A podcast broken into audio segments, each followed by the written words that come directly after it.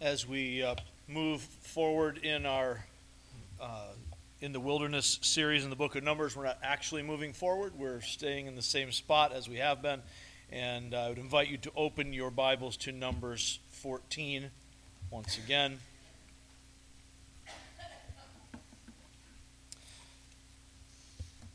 Today um, as we encounter what's going on in the book of numbers we want to focus specifically in on, on this idea of prayer. So, as we do so, we'll begin. excuse me. Um, we'll begin with verse 13.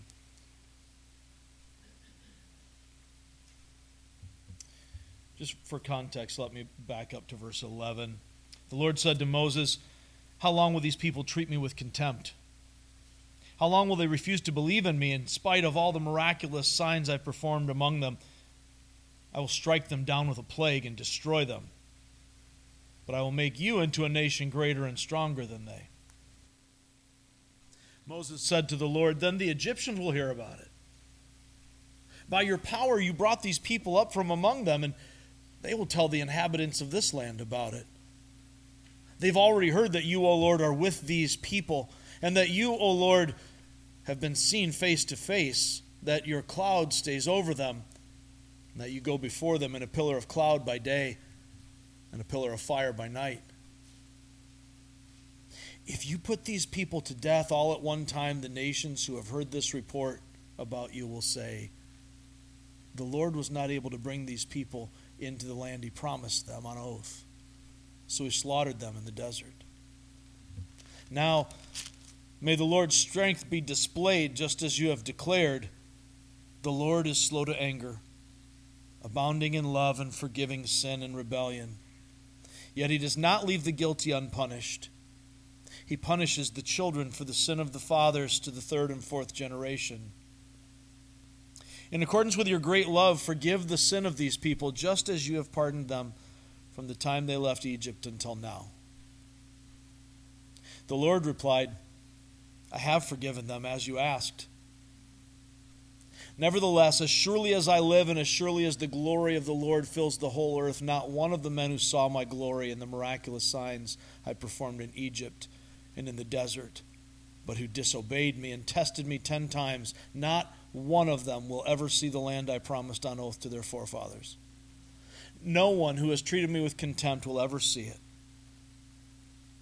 But because my servant Caleb has a different spirit and follows me wholeheartedly, I will bring him into the land. I will bring him into the land he went to, and his descendants will inherit it. May the Lord add his blessing to the reading of his word. Father, open our eyes to your word, open our hearts. Father, change our wills that as we see and receive what you have for us, that we would surrender, that we would stop resisting and testing, that we would stop seeking our way, seeking our glory, that we would submit to you as Lord and you alone. Father, make your word live to us and through your word, help us to bring life to others. For your name's sake. We pray this in the name of your Son, Jesus. Amen. So, as we're uh, working through this today, we're going to be focusing in on Moses' prayer in chapter 14 here. Uh, Moses here prays for God's mercy toward Israel, but just a few chapters ago, uh, Moses is so sick of trying to lead these people that he basically uh, says if the Lord cares anything about him at all, he'll just kill him now, get it over with, so he doesn't have to face his failure because the people are stiff necked and rebellious. Moses' prayer life feels a little bit like a roller coaster, doesn't it? Maybe you can identify. I know I can. So, how do we get here? This you know, before we can move forward looking at what Moses is saying, we need to take a look at what is it that, that has happened before this? How do we get to this spot? We know that God brought Israel out of slavery in Egypt with uh, mighty signs and wonders, demonstrations of his power and his presence. He spent a year at Mount Sinai revealing his heart and character to them in the law so that they could know him, they could know his heart, they could know his nature, and they could be set apart, holy unto him. Now he's led them right up to the promised land. They're able to see it. They could, you know, they could probably smell it from, from how close they are. It's that it's right there. They're able to affirm the fact that God's promises, everything that He said, is coming true. It's a rich, abundant land. He's promised it to them, He's prepared it for them. He's even told them that He will drive out the nations ahead of him, ahead of them. But when they scouted it out, they were afraid of the people who inhabited the land, so they trusted their feelings instead of their father. The people have been testing God, grumbling, and failing to trust Him pretty much from Jump Street. The Lord describes them as having tested Him 10 times on this journey. Now He says He's going to wipe them out and start over with Moses even though the people uh, have betrayed Moses and they've tried to replace Moses, that's what they're in the middle of here. They tried to replace him, reject God, and reverse the Exodus. Moses still prays to God to have mercy on them. And the Lord does as Moses asks. So, the principle that we see here, the, the core reality that kind of holds all this together, if you forget everything else, you want to remember this God's delight, or, I'm sorry, God delights, there's a typo here, it probably is in yours. Nope, Brad corrected it. Brad, you're a champion. God delights to answer prayer that aligns his people with his priorities. God delights to answer prayer that aligns his people with his priorities. All right, so let's take a look at the text here and, and see how this uh, breaks down as we walk through it. Notice as we begin here with Moses' prayer. What, what is it about Moses' prayer uh, that is bringing God to answer it, that's leading into this? So, uh, the, the people are going to stone in verse 10, they're going to stone Caleb and Joshua for standing up for the Lord, for warning them not to rebel against God, for encouraging them. They want to stone them. All right? They've already said that they want to get a new leader, kick Moses out, Get rid of Aaron. We're going to start over with somebody who will take us back to the life we used to have back in, in Egypt, in the slavery and bondage that we were in, because that seems better than following God. The Lord is angry with them. And you saw in, uh, in verse 12, he says he's going to destroy them. But he's going to make, uh, he's going to make Moses into a mighty nation. So he's going to keep his covenant and as he keeps his covenant through uh, to Abraham through Moses, because Moses is also a child of Abraham, he can wipe out all these people, and now Moses' name will be lifted up as the great father of the nation. Still through Abraham, nothing changes there. God has a has a uh, a faithfulness to His own word, but not with these folks, because they're bums. That's my paraphrase. You know, they're no good, start over, get new stock. Okay? They're a bunch of culls. We're gonna we're gonna cull the herd here. so then we get to 13. Doesn't it seem like if you're Moses, that sounds like a pretty good deal? I mean, again, just a couple chapters ago, he's like, Lord, shoot me now. Just, just get me out of this. I'm so tired of dealing with this. This is a bigger task than I can handle. I don't want to have to face my failure, and inevitably, I'm going to fail. The people are too stubborn and too sinful. I'm too small to be able to do what you've called me to. Now, God says, okay, here's what we're going to do wipe them out. We're going to make it bigger, better through you. And Moses says, instead of, hey, that's a great deal. I get to be the, the, the big guy, I get to be the hero he says instead in verse 13, If you do that, Lord, then the Egyptians, where we just came from, they're going to get wind of it. And they're going to look at you as not being strong enough to deliver. You brought your people out, but you couldn't deliver your promise. And then, verse 14, when the Egyptians hear about it, they're going to tell the inhabitants of this land about it. All of the Canaanites who are, are there encamped. But these people where we're going, they've already heard about you, O Lord, still in verse 14. They've already heard that you are with Israel, with these people, and that you've been seen face to face. Now, that's a pretty big deal. There's a personal relationship here, and you'll remember back to Numbers chapter 6 when the Lord has the priests pray that Aaronic benediction over them to stamp God's name on the people. Right? It's again, it's like Andy writing his name on the shoe of his toys. These people are mine. They are special to me. They're set apart to me, and I watch over them as the apple of my eye. These people know it. They know that you've seen, or Israel has seen you, that you go with them, that they wear your name. What's it going to do, Lord? If these people then nullify or denigrate your glory by thinking you're not strong enough to do what you set out to do, they're going to think well, the Lord wasn't able to bring these people into the land he promised them, so he killed them in the desert, verse 16. With that logic, this whole this whole thing hinging on Lord, this is not really about mercy for the people. It is, but the mercy to the people is about your glory. It's for the sake of your name. This is why I'm asking you to do this, Lord it, you would still be faithful to your covenant, it wouldn't change who you are. But Lord, the people need to witness who you are. And if we short circuit this now, now understand, the all knowing God is not surprised by this.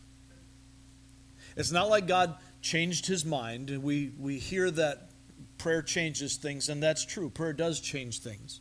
But it doesn't change God and it doesn't change God's mind. Prayer moves the heart of God in a way that God already intends according to God's purpose and priorities in His sovereign will. And it is moving us and our circumstances that we don't get to understand. In case you ever thought that when you pray, this is how God gets to know what you need, think that through for just a moment. You really think that the God who created the universe and knows all things, knows every molecule that exists, doesn't know what you need. Right? Jesus tells us in Matthew 6, he, he knows what you need, right? He knows every sparrow that falls. He knows how to clothe the lilies of the field. You really think he's going to leave you hanging? No, God doesn't need your information. But he demands our transformation. And prayer changes us, and it changes circumstances. We need to recognize the power of this. So, with all of this understanding that this is about God's name, being praised among the Gentiles. Then Moses transitions in verse 17, and he says, Now, in light of that, may the Lord's strength be displayed. Right? This, this, is, this is the goal. Lord, display your strength. Show them your power. Let them know who you are. May your great name be praised. Holy is your name. But notice how he asks for his name to be displayed, how his, how his strength and his power will be shown in verse 18. May the Lord's strength be displayed just as you have declared. The Lord is slow to anger, abounding in love, and forgiving sin and rebellion. Yet he does not leave the guilty unpunished. He punishes the children for the sin of the fathers to the third and fourth generation. Before we press on, we'll come back to, to verse 18 and 19. Just thumb back to the book of Exodus. Okay, as you move back to the left, jump over Leviticus, go to the book of Exodus, find chapter 34. Moses is quoting God back to God in his prayer, which is one of the one of the great things about praying through the scriptures. If you've been joining us in our uh, Sunday night prayer meeting, if you haven't, I want to encourage you to do that. It, it, it's uh, this is one of the clear calls of Scripture to God's people is to gather in prayer. But when we're praying on, on Sunday night, a big part of what we do is we're very often praying through the Scriptures. Here's a psalm, here's a passage, and we're praying in accordance with what God has already said. In Numbers 14, Moses quotes God back to God. and here's where he's quoting him from Exodus 34. God has led them out of Egypt. They're at the foot of Sinai. He's giving the law. They have. Uh, he's already given the Ten Commandments, and you may remember from the Charlton Heston movie, if you didn't read it in Exodus, they have this thing where they decide they want to build a golden calf. Bad plan, right? They're, they want gods like everybody else has. So their form of worship, since they can't see God, and Moses is up on the mountain actually talking to God, so they're seeing the the the mountain uh, with the smoke and fire and the rumbling and all this. They don't know what's going on, but Moses has been up there for 40 days. So they get stressed. Aaron, here, take all our gold stuff and melt it down and make an idol for us. Brilliant. So Moses comes down off the mountain and he's consumed with the zeal of the Lord, and he gets ticked and he smashes the to- stone tablets and, and uh, calls God's judgment upon the people. We haven't even gotten to numbers yet. We're, we got a lot of testing going on. So they just had this big golden calf episode. Picking up in verse 34, verse 1. The Lord said to Moses, Chisel out two stone tablets like the first ones, and I will write on them the words that were on the first tablets, which you broke. He's reminding him, uh, you needed to control your temper a little bit. Uh, verse 2 Be ready in the morning and then come up on Mount Sinai. Present yourself to me there on top of the mountain. No one is to come with you or be seen anywhere on the mountain. Not even the flocks and herds may graze in front of the mountain. So Moses chiseled out two stone tablets like the first ones and went up Mount Sinai early in the morning as the Lord had commanded him. And he carried the two stone tablets in his hands. Then the Lord came down in the cloud and stood there with him and proclaimed his name, the Lord, Yahweh. This is the, the personal name of God that he's revealed only to Israel. The Lord came down in the cloud, stood there with him, proclaimed his name, the Lord. And he passed in front of Moses, proclaiming, see if you recognize this, the Lord, the Lord, the compassionate and gracious God, slow to anger abounding in love and faithfulness, maintaining love to thousands, and forgiving wickedness, rebellion, and sin. Yet he does not leave the guilty unpunished. He punishes the children and their children for the sin of the fathers to the third and fourth generation. Notice Moses' reaction here in verse 8. Moses bowed to the ground at once and worshiped, which ought to be a natural response when you are in the presence of God. Every time we see someone actually encounter God in Scripture, there's no mustering up of a reverent fear. Let's see if I can show God respect because I should. It is absolutely face down, you know. Oh my goodness, if I could say words, they probably would not be great words. I'm so overwhelmed by this. I'm a dead man, as Isaiah said. Woe to me. I'm ruined when we see God as God is, it focuses a spotlight on who we are and all of our pretense, all of our religious notions, all of our thoughts about being good or, or trying hard, or God looking at us and seeing what we deserve goes out the window. When we see God as He is, we recognize that we're worms, we're dirt, we're nothing. We are rebels who deserve judgment. And if you have not come to that realization, then you have not yet seen God. Until we know that we have fallen short of God's glorious standard. Until we recognize that we are sinful people in the midst of a sinful people, and we are, because of that sin, separated from a holy God, we don't know Him yet. We don't understand who He is. Moses here in verse, verses 8 and following bows down to the ground and worships. O Lord, if I have found favor in your eyes, he said, then let the Lord go with us. Although this is a stiff necked people, forgive our wickedness and our sin and take us as your inheritance. He's praying this face down. He's not praying this standing up as if he has something to offer God or if he has some argument to make. Lord, if you please, if you will, please go with us. Don't abandon us. Don't turn us over in our sin. Verse 10 Then the Lord said, I am making a covenant with you. So I already got a covenant with Abraham. I am making a covenant with you, Moses, the Mosaic covenant. Before all your people, I will do wonders never before done in any nation in all the world. The people you live among will see how awesome is the work that I, the Lord, will do for you. Obey what I command you today. I will drive out before you the Amorites, Canaanites, Hittites, Perizzites, Hivites, and Jebusites. These are all the people they're afraid of, by the way, in Numbers 13 and 14. These are the people in the land, and they said, We can't do it, they're too big. God's already said in Exodus 34, you got more than a book before this. They've already spent a year now in, in uh, at Sinai receiving the law, understanding who God is. They're afraid. But all the way back in, in Exodus 34, the Lord says, Obey what I command you today. I will drive these people out before you. Verse 12 Be careful not to make a treaty with those who live in the land where you are going, or they will be a snare among you. Break down their altars, smash their sacred stones, and cut down their Asherah poles. Do not worship any other God, for the Lord, whose name is jealous, is a jealous God. Back to Numbers 14.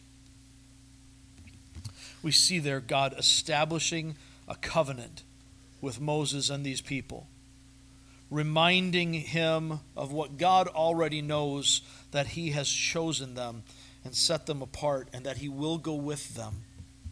Now they have failed God, but God has not failed them. They have been faithless. God has remained faithful. Their faithless choices have consequences. That's what we see throughout the book of Numbers. But God remains faithful to his covenant even when his people are faithless. so we're back in uh, 14 and we're looking at, at verses 18 and 19. Moses quotes the Lord back to the Lord. The Lord is slow to anger, abounding in love, and forgiving, and forgiving sin and rebellion. Yet he does not leave the guilty unpunished. He punishes the children for the sin of their fathers to the third and fourth generation. In accordance with your great love, this is his appeal. Lord, you are loving. You are these things. This is your character. This is your nature. In accordance with who you are, in accordance with your great love, forgive the sin of these people just as you have pardoned them from the time they left Egypt until now. He's not acting like they've they've somehow earned it. They've been good. Lord, you know, we messed up this time, but we, you know, we've been trying really hard. No, not at all. You've been pardoning us from the get-go. From the very beginning, We've been sinning and you've been forgiving, Lord, for the sake of your name, for your testimony among the Gentiles. Forgive. It's who you are.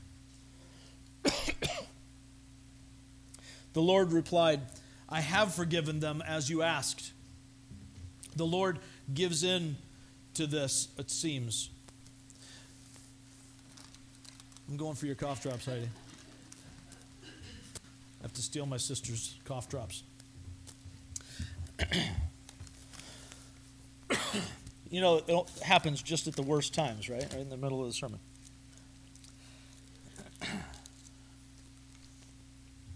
the Lord appears to give in. It's not so much that he is giving in, but he is responding to what Moses is praying according to his own pleasure and delight. The Lord replied, I have forgiven them as you asked. Moses gets his prayer answered. Nevertheless, as surely as I live, and as surely as the glory of the Lord fills the whole earth, now God is also appealing to his own character. Excuse me.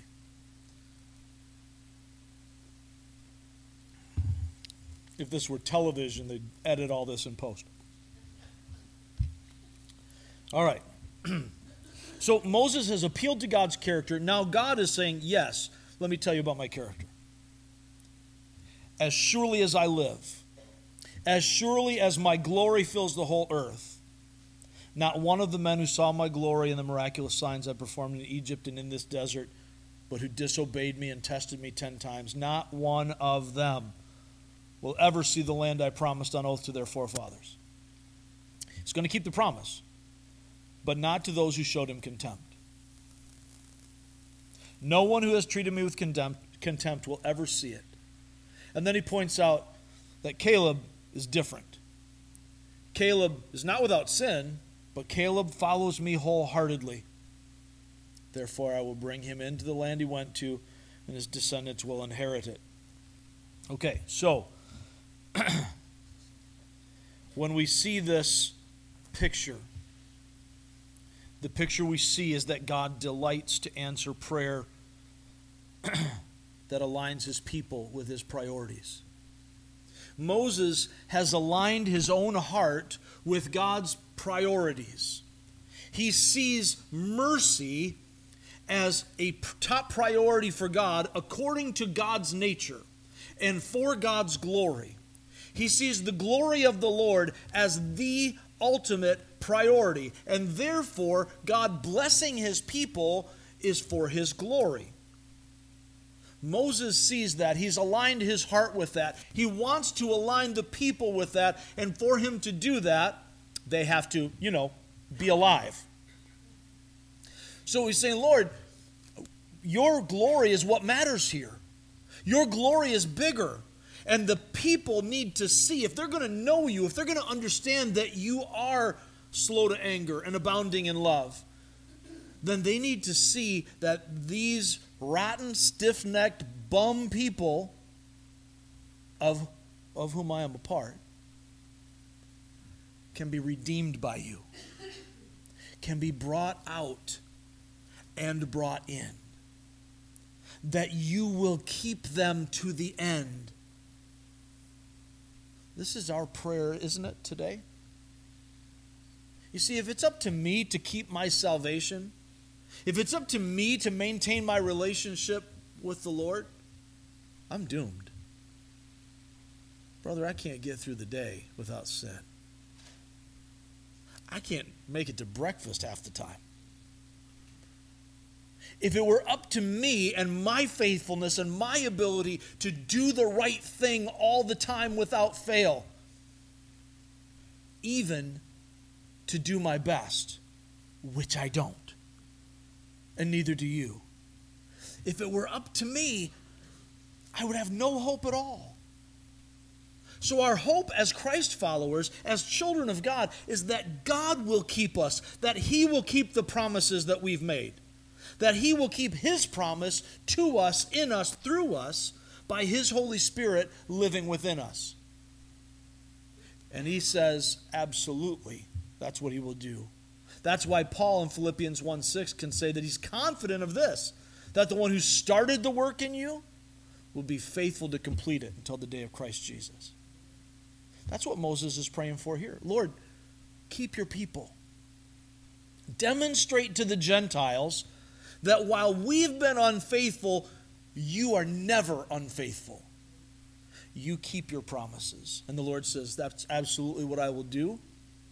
But at the same time, I will uphold my holy standard. You cannot show the Lord contempt and think you get a pass. Nobody gets a pass you will either pay for your sins as you deserve or someone else will. Those are the only options. Nobody gets off. The hope for us the joy, the thing that we put our faith in, that we hang our hat on, is that Jesus Christ has taken that. He pays the price. So either He's paid the price for me and I receive that by grace that I don't deserve, or I get the condemnation that I do deserve. There is always justice in the reality of God. Moses is saying here, Lord, demonstrate your mercy. And the Lord says, I will, and I will also demonstrate my justice. These people will not enter the land, but the people will enter the land. Their children will. I'll keep my covenant with this people, but these persons will fall. God delights to answer prayer that aligns his people with his priorities. Now, in the New Testament, our Lord Jesus gave us a model prayer to teach us the right way to pray. You heard it sung earlier, and you need to understand there is a right way and a wrong way to pray. I've probably been guilty a number of t- times of saying, well, there's no right way to pray. Well, that's not entirely true. There is a right way. There's a prayer that God hears, and there's a wrong way a prayer that God rejects. And when we come to God, we have to come on His terms. And so Jesus in Matthew 9 gives us this example prayer.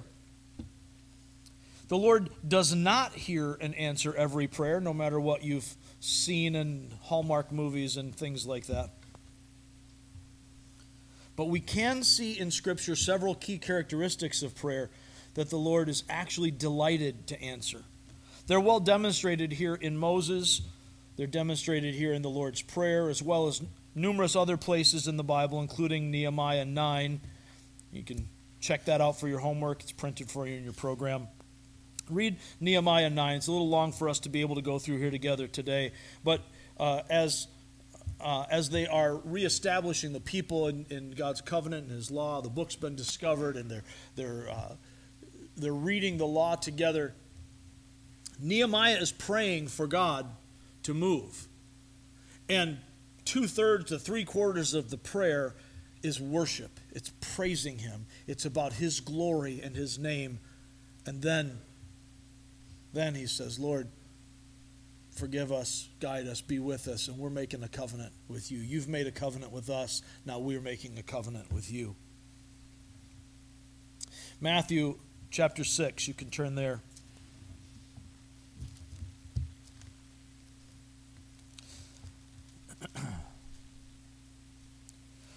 Most of us in the United States are familiar with the Lord's Prayer, whether we have ever actually read it in Scripture or not. We've heard it uh, in various services, at funerals, and so on. You've heard it sung from uh, any number of different people. Here's what the Lord says. You can find a, a shorter version, by the way, in uh, Luke 11. But let's take a look at, at this example prayer that Jesus gives us, and then we'll consider uh, some of the characteristics.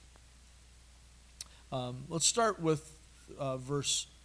Uh, let's start with verse five. I'm supposed to start with verse nine, but I wrote it so I can change it.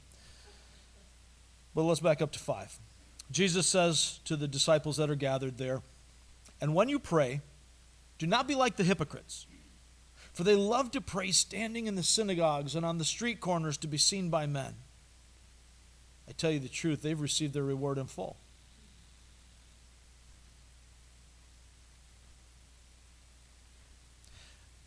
Elsewhere, Jesus tells a parable of a Pharisee praying, a religious leader who's praying, and then a, a rotten, sinful tax collector Nobody likes tax collectors, even then. And these two prayers are set in contrast with one another.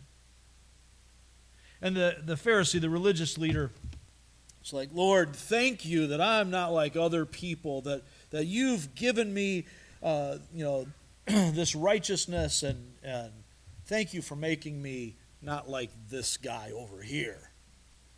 And the tax collectors face down, Lord, have mercy on me, a sinner. And our Lord says, Which prayer do you think God heard? Here he says, Don't be like the hypocrites. They love to pray standing in the synagogues and the street corners to be seen by men. Tell you the truth, they've received their reward in full. When your prayer is overly conscious, I, I don't want to say conscious because we're all conscious of those around us, but if your prayers are overly conscious of who is hearing you, if you're thinking, boy, I don't know if I if I sound the right way, if I'm saying the right words, that's exactly what Jesus is condemning here. Kill the thought that, boy, that person's a really good prayer. They, they sound really good when they pray. I wish I could pray like them. Man, that's flesh thought.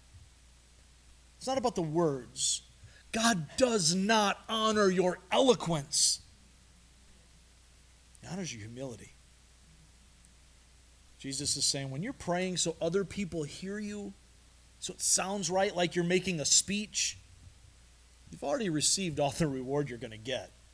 They heard you, God didn't. Figuratively speaking, God, of course, hears everything. Pressing on. But when you pray, don't do that. But when you pray, go into your room, close the door, pray to your Father who is unseen you have an audience of one. It's not for those around you, it's for the one above you. Then your Father, who sees what is done in secret, will reward you. Now, he's not saying not to pray in public because we have lots of examples of that, and he's about to show them this as he prays in public. Jesus prays with people around all the time. He's setting a contrast here. Stop doing it for people, do it for the Lord. If you want to know if your prayers matter for if you if your audience matters, then get rid of the audience. If you want to know if you're overly conscious of other, other people listening, spend time just you and God. And then take that same attitude, and when you're praying with other people, which is a great edifying building up of the brethren, when we pray together, that's a great thing. But I'm not praying to you. And I'm not praying so that you'll be impressed with me praying with you as brothers and sisters together talking to our Father. That's it. That's it. So take that prayer closet attitude and bring it with you into your prayer. That's what he's saying here.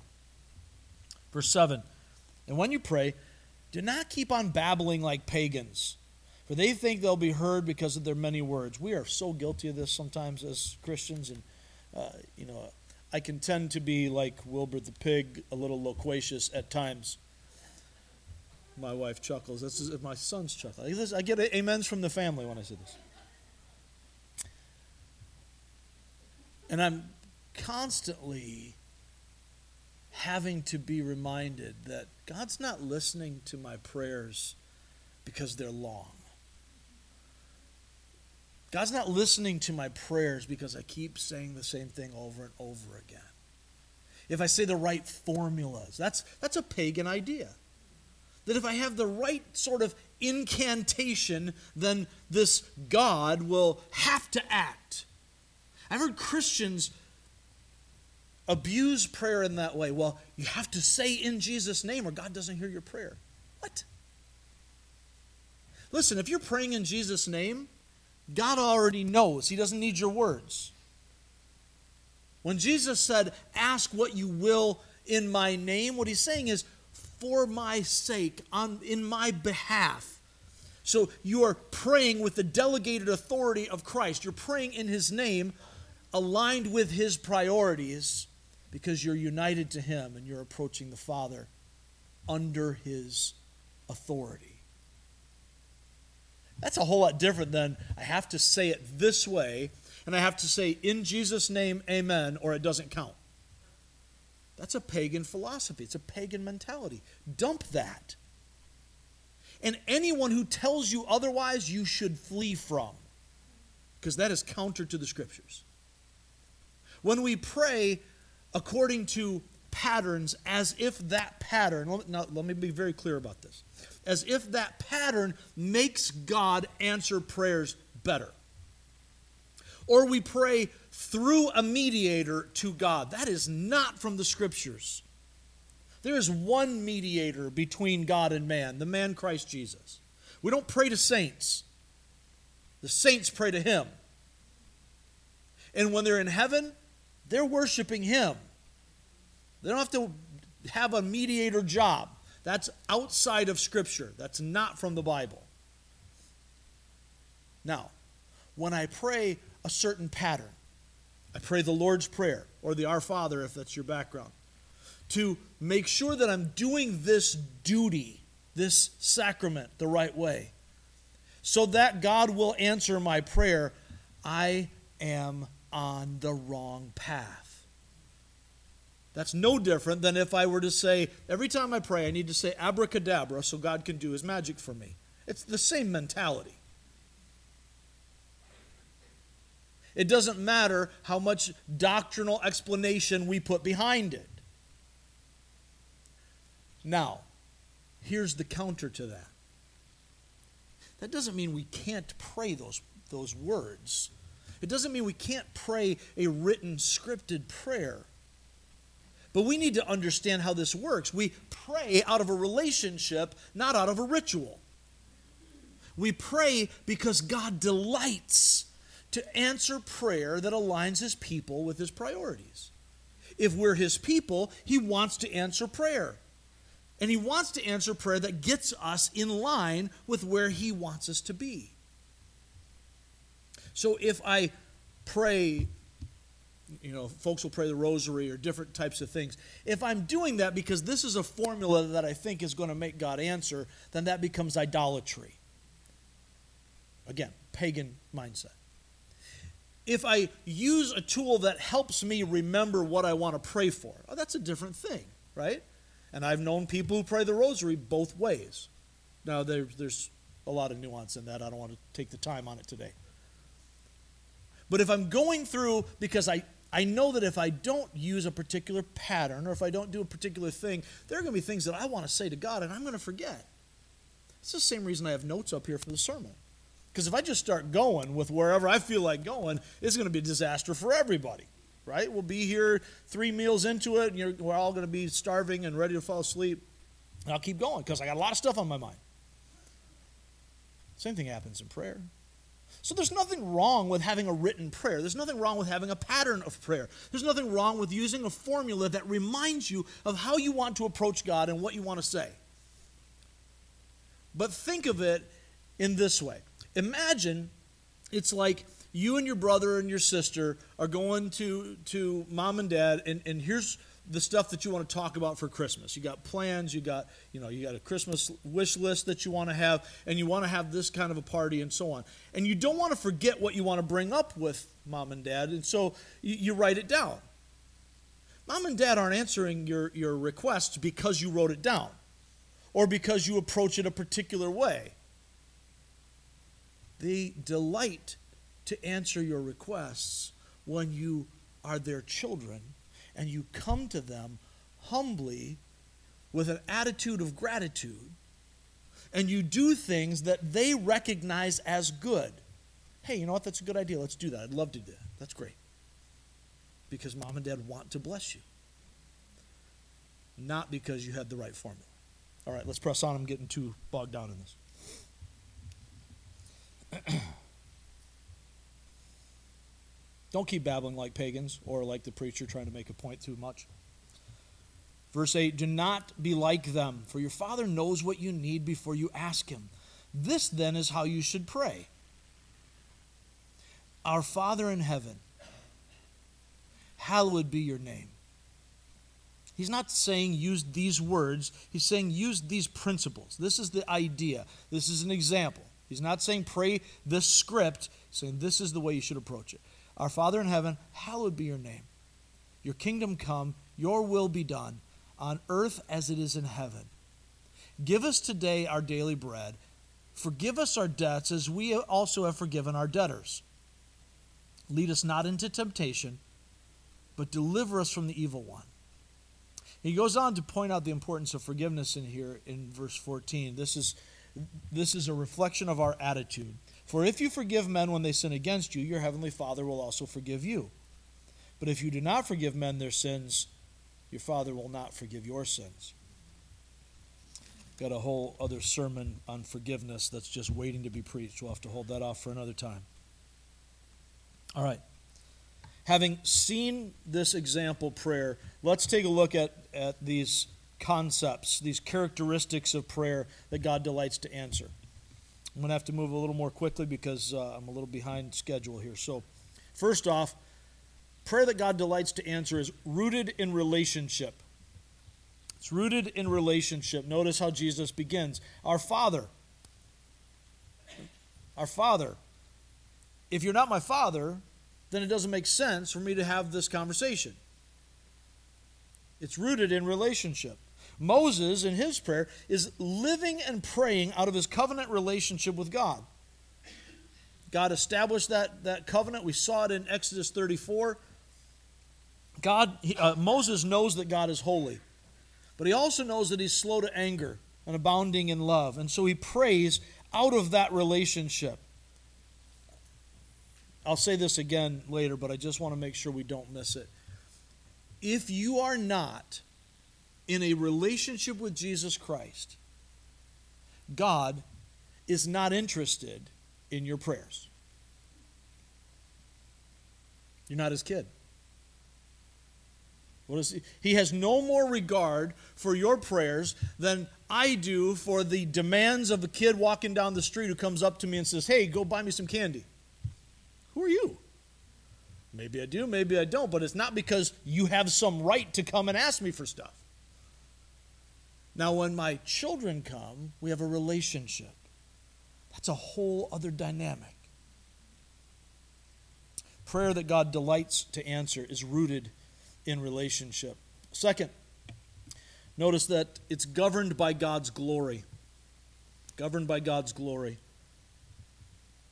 Jesus instructs us here as we're praying. How do we do it?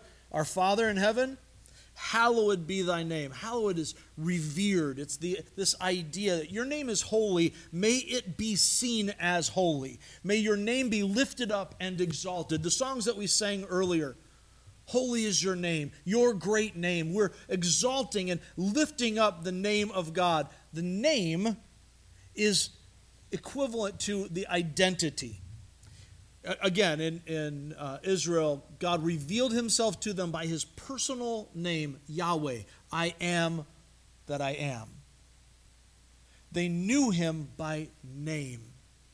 In our culture, we've kind of drifted away from this, but there was a time, and many of you, if you're my age or older, can remember a time when calling someone by their first name was a significant part of a relationship. You didn't just call strangers by their first name. You certainly, as a child, didn't call adults by their first name. It was Mr., Mrs., Miss. You know, if they were particularly close, I remember, uh, and I've shared this story recently. Uh, I remember having uh, my bus driver, who was one of our neighbors and a friend of our parents, and, and uh, she said, "You know, it's it's time at this point. You know, we've known each other long enough. You don't call me Mrs. Karkowitz anymore, which is good because nobody can spell it anyway.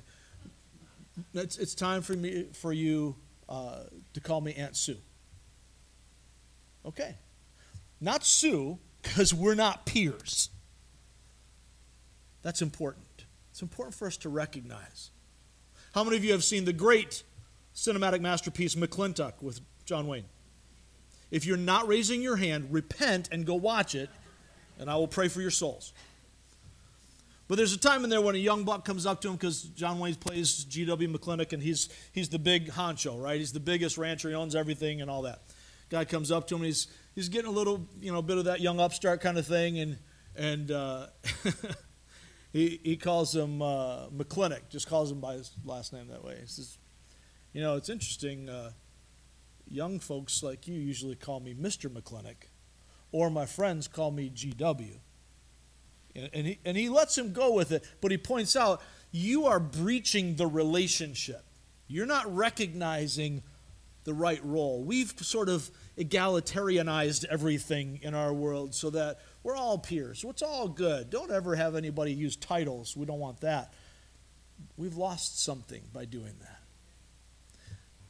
When we come to the Lord and say, Our Father, how would be your name, what we're saying is, we want you to receive the honor that you're due, that your person might be exalted and revered.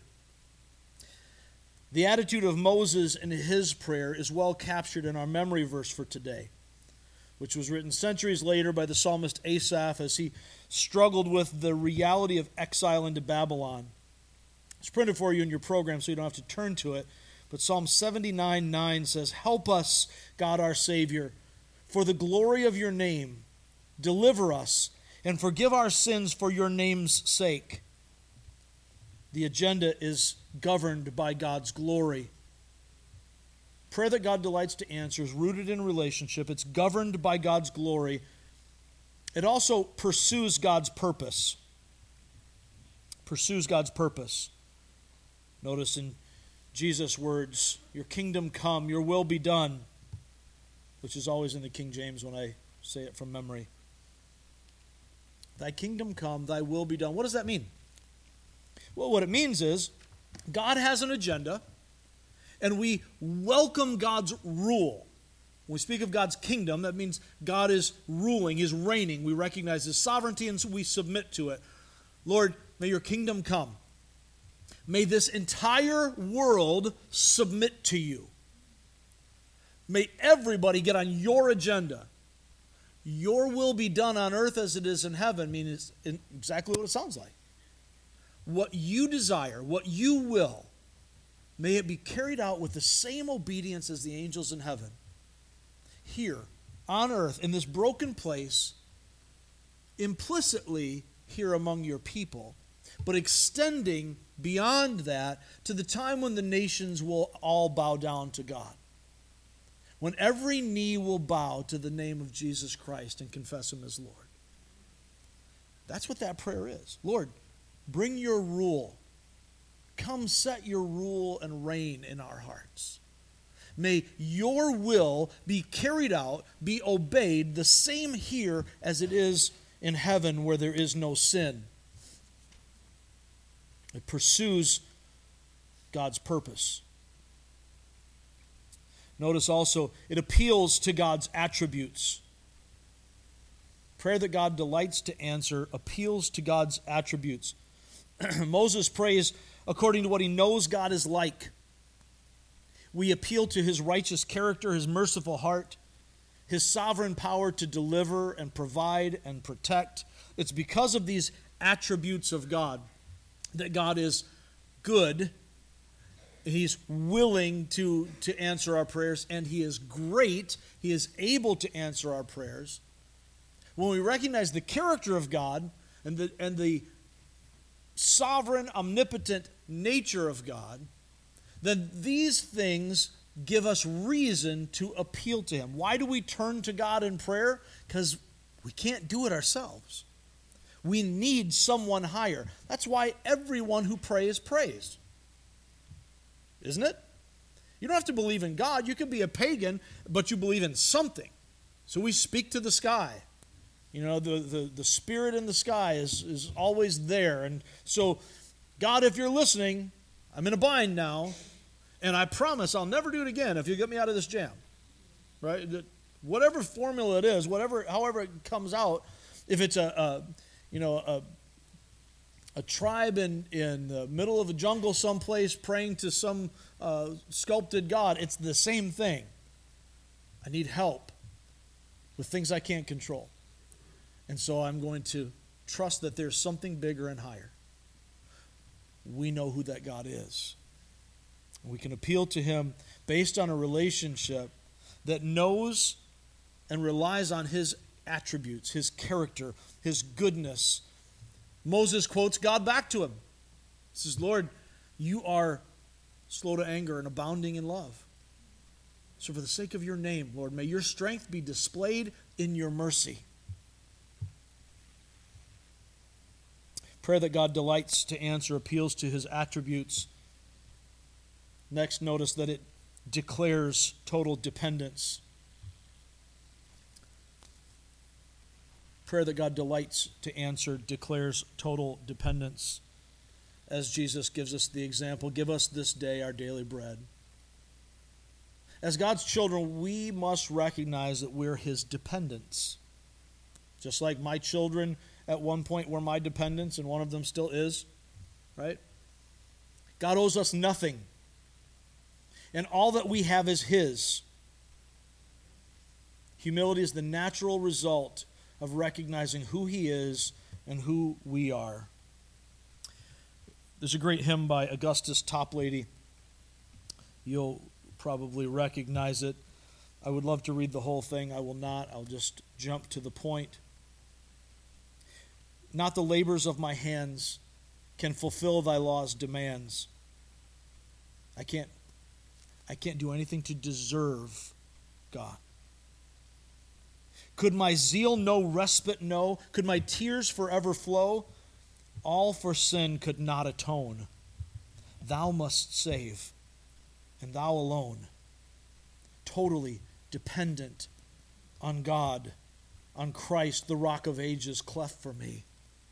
He goes on, simply, uh, nothing in my hand I bring, simply to thy cross I cling. Naked, come to thee for dress, helpless, Look to thee for grace. Foul, I to the fountain fly. Wash me, Savior, or I die. This is the dependence that must characterize our prayers if we expect God to answer. And when this type of dependence is the characteristic of our prayers, God delights to answer those prayers. In our salvation or in our daily needs, we have nothing, we can do nothing, we deserve nothing. It is all by God's grace to us. Proper, effective prayer lives in that reality and declares it. It declares total dependence. Next, notice that this type of prayer is characterized by contrition. It's characterized by contrition. That means being sorry, wanting forgiveness, turning and repenting. After asking for daily needs, Jesus instructs us to, to pray, Forgive us our debts or our trespasses. Forgive us our sins as we forgive those who sin against us. Again, our memory verse captures the attitude of contrition and repentance required for those who approach the Lord in prayer. Help us, God our Savior, for the glory of your name. Deliver us and forgive our sins for your name's sake. If we are praying out of a relationship that recognizes who God is in his holy perfection and who we are in our sinful unfaithfulness, humility is the natural result. When we recognize our dependence on Him for our daily needs and for our salvation and our need to be saved, then the right response, attitude wise, is to recognize God, I got nothing. I got nothing to offer you. But if you don't save me, I am dead. I deserve the hell and condemnation that you have in store for all who are apart from you all who do not receive Christ. I deserve that. Save me.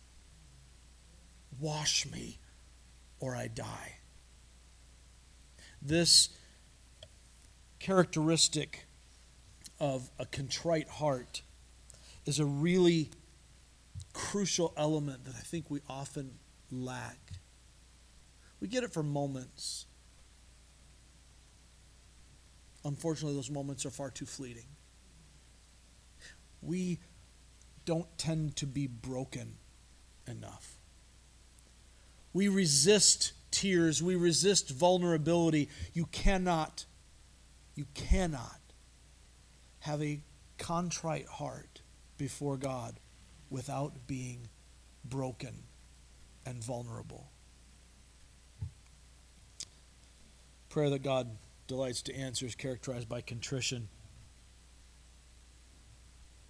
Lastly, this kind of prayer that God delights to answer is grounded in gratitude.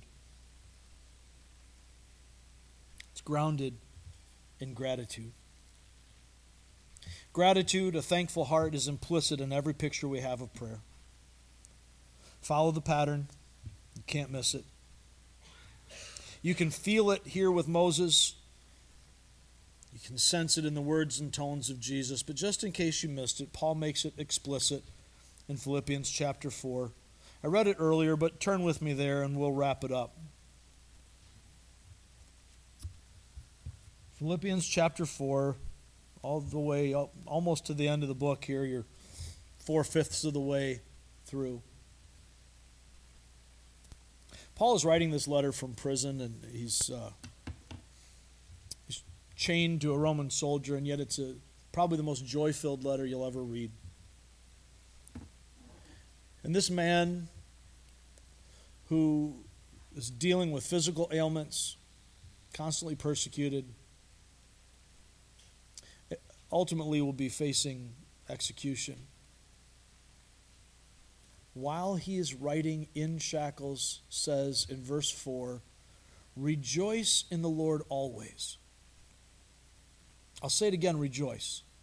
Even when you're chained to a Roman guard, even when you're, you're you know, constantly being mistreated, even when people are lying about you and you're falsely accused, even, even, even Rejoice in the Lord always. This is an attitude of gratitude.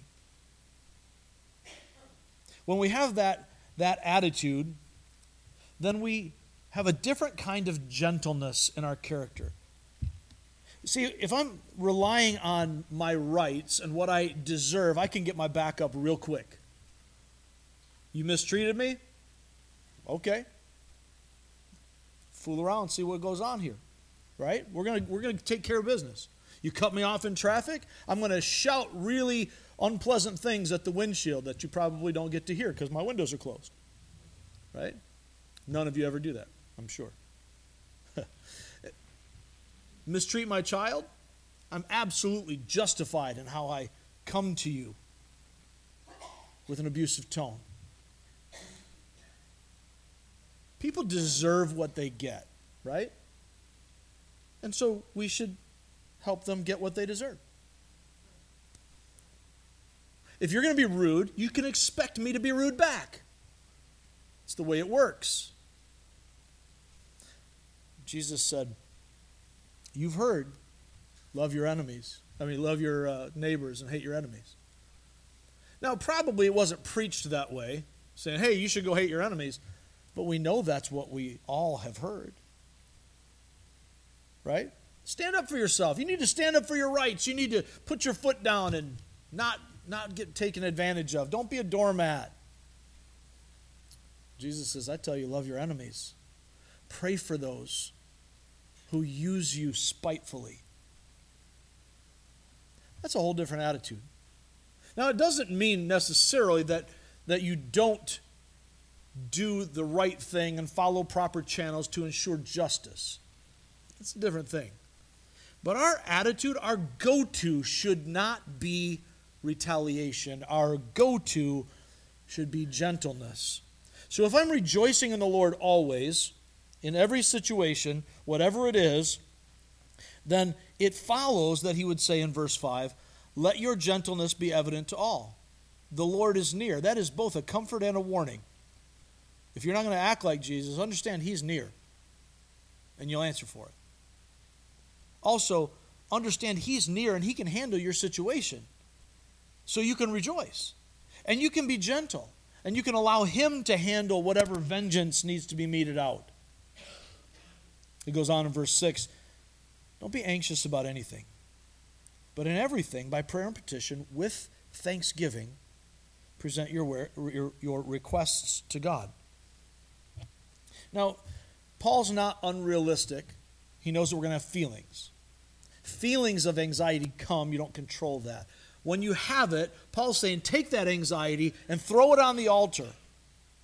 Peter later will say, Cast your cares on him, cast your anxiety on the Lord because he cares for you. The Lord is interested in what you're feeling. You don't need to be anxious, just give it over to him. Oh, but I tried and I still feel anxious. Yes, give it some more. That's the idea of casting your cares. He's not snatching them from you. You have to cast them, you have to throw them on Him.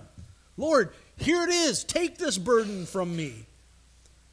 But in doing that, implicitly, I have to trust that He is God and He can handle it. If I say I'm giving that over to Him, but I don't trust that He can handle it, so I keep thinking about what's going to happen, what's going to happen, what's going to happen, or how am I going to set this right? How am I going to deal with that person who didn't get their just desserts?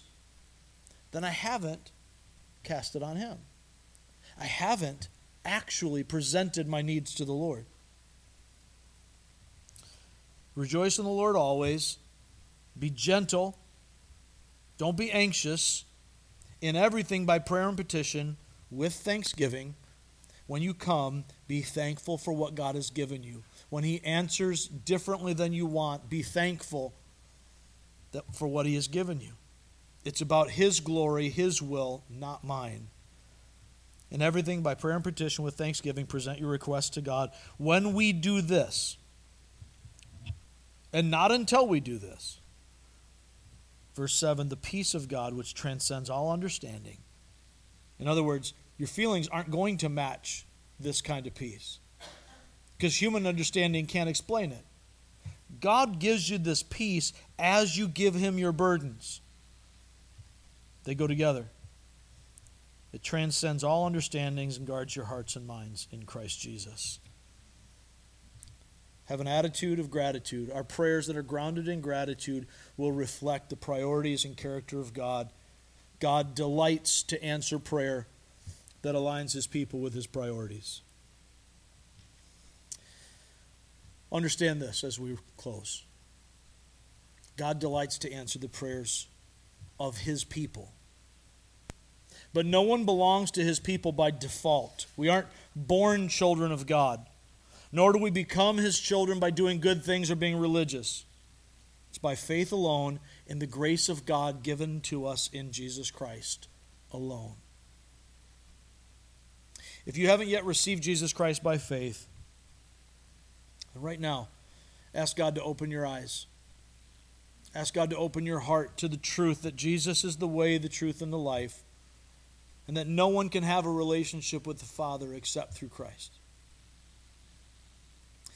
and also that no one who turns to him is ever turned away. But understand, you have to come humbly. When we approach God, we come humbly, face down, on your belly in the dirt.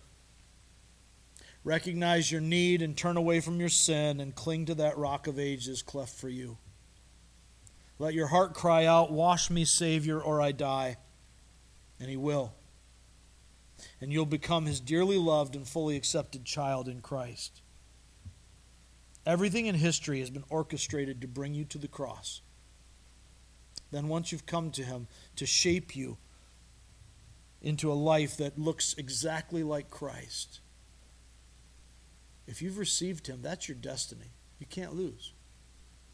In the end, you will look exactly like Christ. In the meantime, it's a process. There's a progressive growth and sanctification, but all of this is for God's glory. Let's pray. Heavenly Father, we come to you understanding that only your children can expect you to answer prayer.